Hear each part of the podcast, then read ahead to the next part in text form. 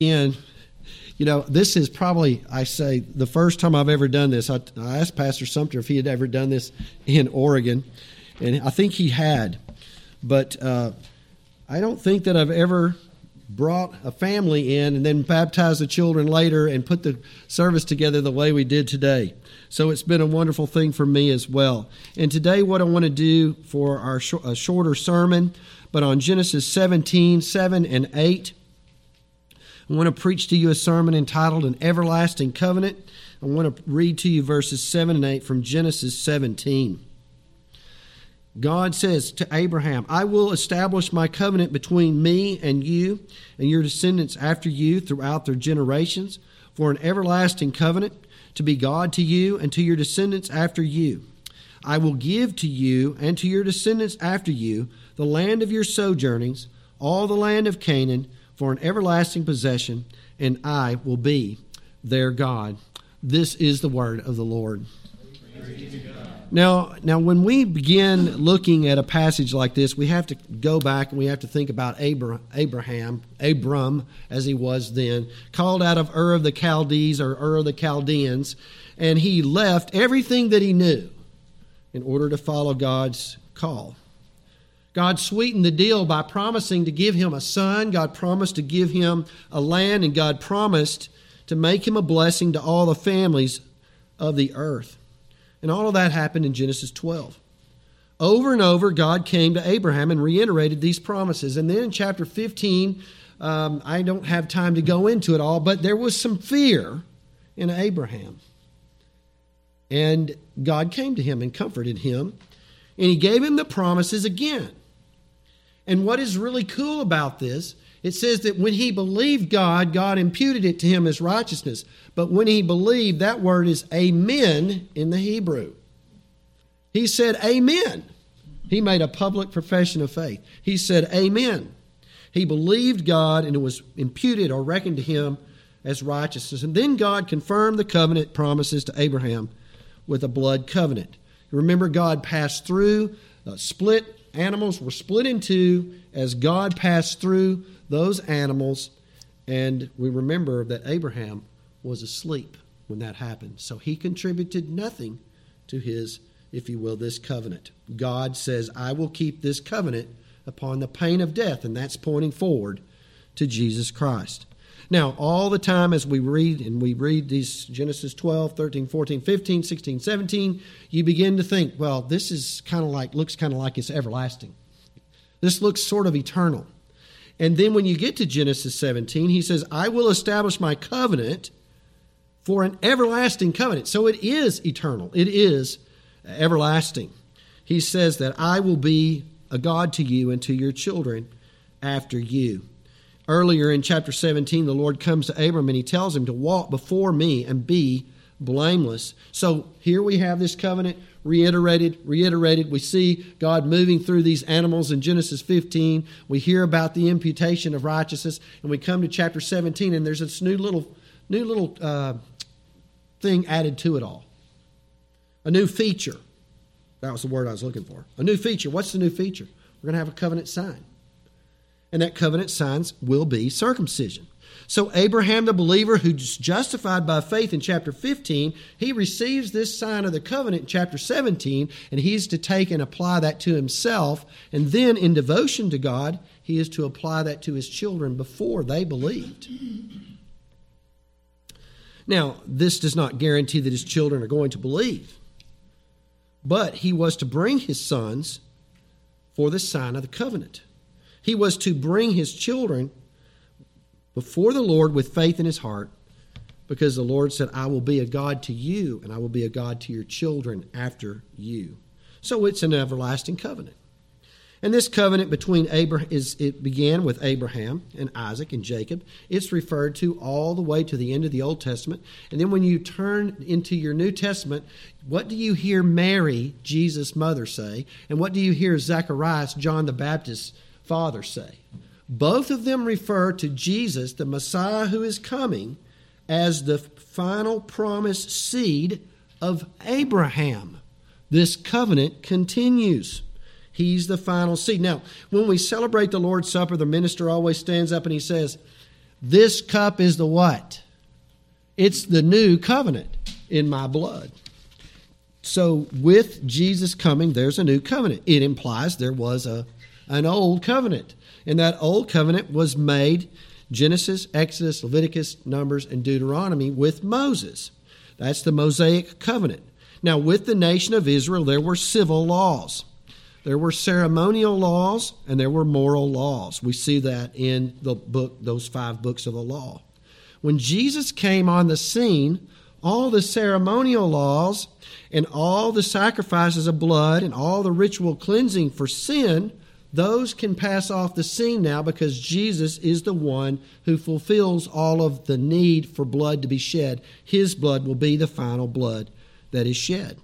The civil laws have served their purpose for the state of Israel, so those laws, except for the equity of them, pass off the scene. They expire. And then we find there's only the moral laws remain. The old covenant is replaced by the new covenant. The old mediator is replaced by the new mediator. We find that in this new mediator, the Lord Jesus Christ, he comes with a covenant with even better promises. So what about, though, the Abrahamic covenant? Has the Abrahamic covenant been rendered obsolete? Well, we said it has not been rendered obsolete, because Mary and Zacharias, to just give a few illustrations, say it continues. This covenant, which we've called the Abrahamic covenant, can also be called the covenant of grace. Covenant of grace, we can go into that. We won't go into that much, but the covenant of grace is administered in the Old Testament under the Mosaic covenant, and then we come to the New Testament, and it's administered in a different way. But as we come to the New Testament, this is what we see. In Galatians 3:16, the Apostle Paul writes these words, "Now the promises were spoken to Abraham and to his seed." He doesn't say unto his seeds, as referring to many, but rather to one, and to your seed, that is Christ. So the promised son to Abraham was Isaac, but the final son promised to Abraham is Jesus Christ. The land promised to Abraham was not just a geographical land, but it includes the whole world. Jesus tells his disciples to go into the whole world and make disciples of all the nations of the world. And so the gospel promises, they go forth, and Abraham becomes a blessing to all the nations in the world, as both the Jews and the Gentiles are brought into the kingdom of God by faith in the final seed of Abraham. On the day of Pentecost, as we said earlier, the Apostle Peter, remember all the people he preached to, he told them that they had killed their own Messiah. And the men, they were cut to the quick, and they cried out, "Men and brethren, what shall we do?" And he tells them to repent of their sins and to be baptized in the name of Christ. And then he uses the code words. Listen to the code words. He refers back to Genesis 17. "For this promise is for you and for your children." Those are the code words. Now think about it. This is the covenant of grace. Abraham repents of his sin. Abraham puts his faith in the promises of God, and ultimately we see Jesus tell us in John 8 that he saw Jesus from a distance. He's justified, and then he receives the sign of the covenant. Then Abraham, the believer, brings his children for the sign of the covenant before they believe. The same covenant remains in force today. Those same exact promises continue, with one exception. We exchange circumcision, a bloody sacrament, for a bloodless sacrament called baptism. And we could even call baptism a circumcision made in water, a circumcision made without hands. Jesus changes the sign in Matthew 28:19. Now, some of my friends, they say to me, "Well, Pastor, bringing children for baptism is an argument from silence. The New Testament at no point tells us to bring our children for baptism." And with this argument, I agree. No place in the New Testament does it tell us to bring our children for the sign of the covenant. But have you ever thought that the argument cuts both directions? In other words, another argument from silence can be made. Add this up. Where in the New Testament does it tell us not to include our children in the covenant community? There's no place. There's no place it tells us to put baptismal waters on them, but there's no place it tells us not to bring them into the covenant community. So, how do we think this through? Well, we think this way. The Abrahamic covenant is an everlasting covenant. How long is everlasting? I've talked to people who think everlasting means only for a certain period of time and then it stops. It doesn't stop. And so this is an everlasting covenant. This covenant made with Abraham, with he and his children, this practice continued for up to about 2,000 years. And then we find no place in the New Testament where it tells us to stop obeying this commandment. So we just keep obeying this commandment. There's no place it's revoked. So we keep bringing our children into the covenant community and loving them to the Lord Jesus Christ in this community. Every point I'm about to make could be several sermons, okay? But here they are. We see Jesus receiving the children of believers and blessing them in the New Testament. We see any time a lost person puts their faith and trust in Jesus Christ that they are baptized as well as their household. We also see the Apostle Paul addressing the children in the church like this. He says, "Children, obey your parents in the Lord." So he assumes that they're part of the covenant community. So yes, this is an argument from silence, but the silence is deafening, isn't it? The argument is from silence favors the fact that our little ones are to be brought into this covenant community. Now, 2 points and we'll end. Thank you for bearing with me. We're doing pretty good. Number one, the children of believing parents must believe. Number two, the children of believing parents must be taught. You with me? They must believe and they must be taught. We said earlier as we were talking about baptism, this is a sermon. This water's a sermon. They need to be washed of their sin. The only thing that can wash our children and us of our sin is the blood of Jesus Christ. So this preaches the need for us to put our trust and faith in Jesus Christ. So if this water doesn't save our children, what's the benefit? Well, it's great in every way. It's great for our children being brought for baptism like the children of Abraham. Can you imagine growing up? I know, but I'm not thinking about all the dust of the days, but think about walking around with Abraham. Abraham's a guy who's been talking to God. And you are being, young people, children growing up in a Christian home, you are being with, imperfect as your parents might be, they are walking around and they are talking to God. They are bringing you to church. They are reading the Bible to you. They are praying with you and over you. This is a wonderful advantage. It's a great advantage to grow up in a Christian home. Think about the opposite. Think about, here, listen, here we are, where kids are kids. We got our setup here. This is really kind of pretty and all of that. But outside the door, that's not the kingdom of God outside the door. This is the kingdom of God. This is the visible kingdom of God inside this, in that door. Here we are.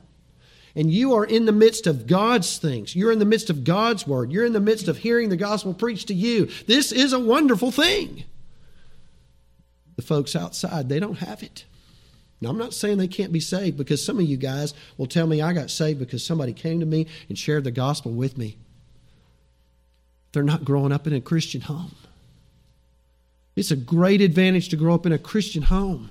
It's a great advantage to grow up with mamas and daddies who are trying to learn how to do the catechism. It's a wonderful thing to have a mom and dad who say, "I'm going to get some water and have the preacher pour it on top of your head." It's a wonderful thing.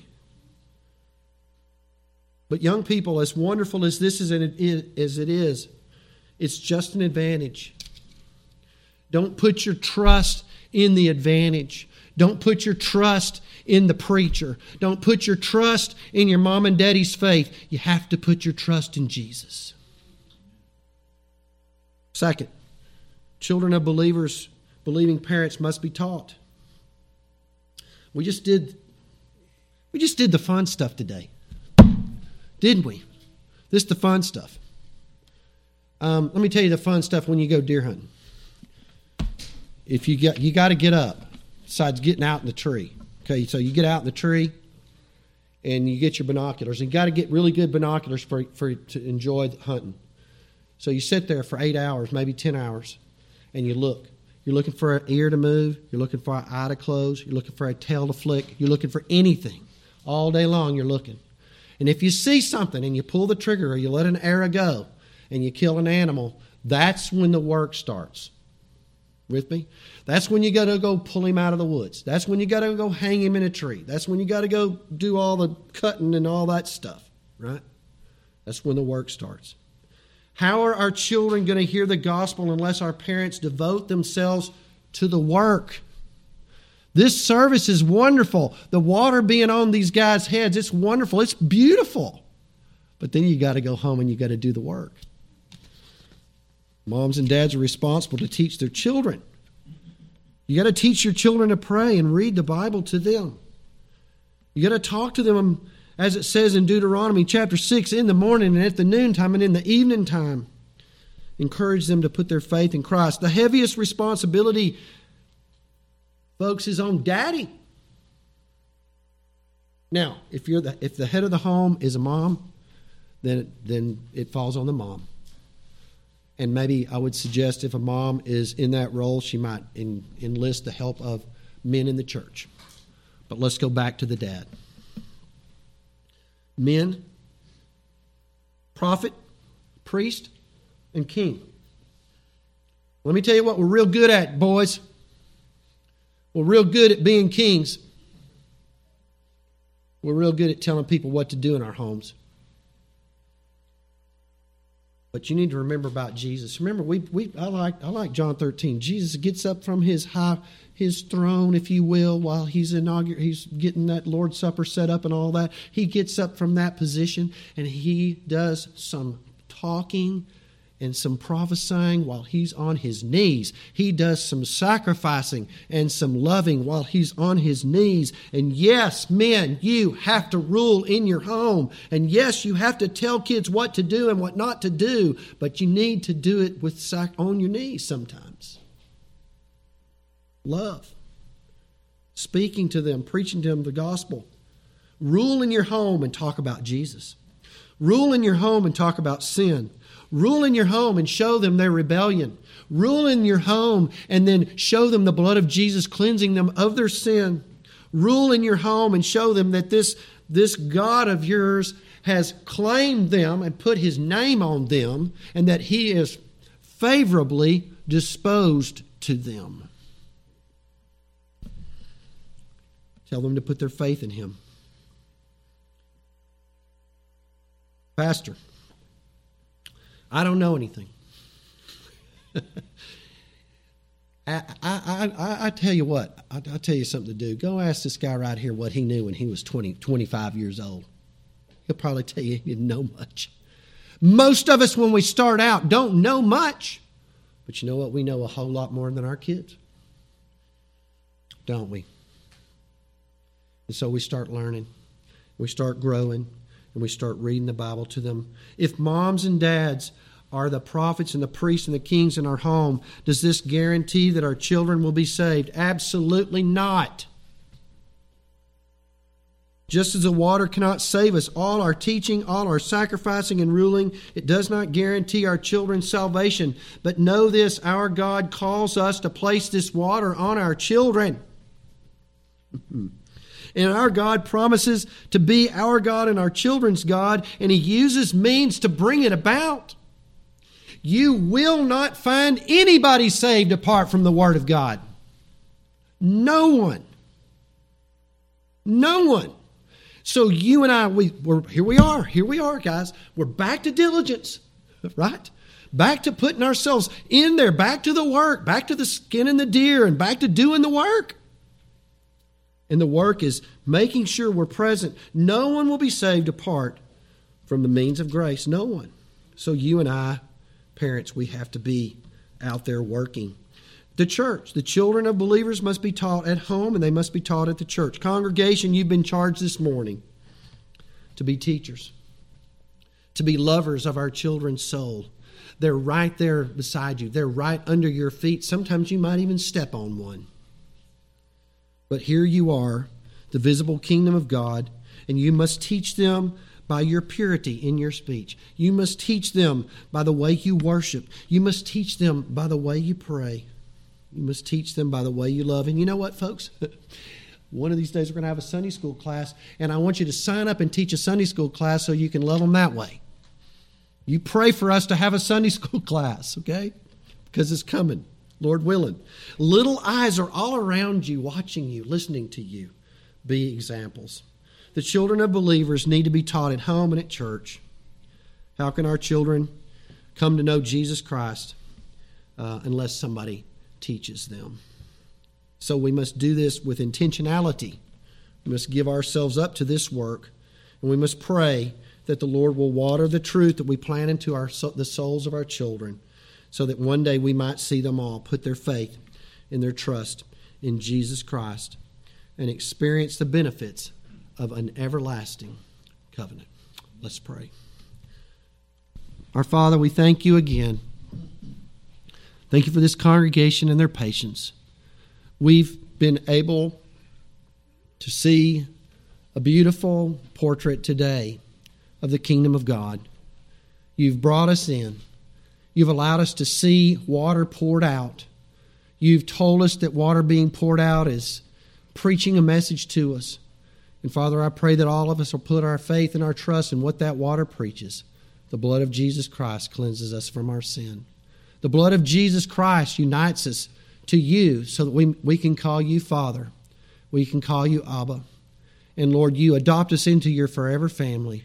And you are the one who works in us and makes us new creatures in Christ, and those who love you and those who seek to lead holy lives. Lord, we pray as we've gone through all of these parts of the worship today that we could walk away, improve every part of it as we meditate on it as we leave. We'll praise you for it. We thank you for this opportunity again. We ask it in Jesus' name. Amen.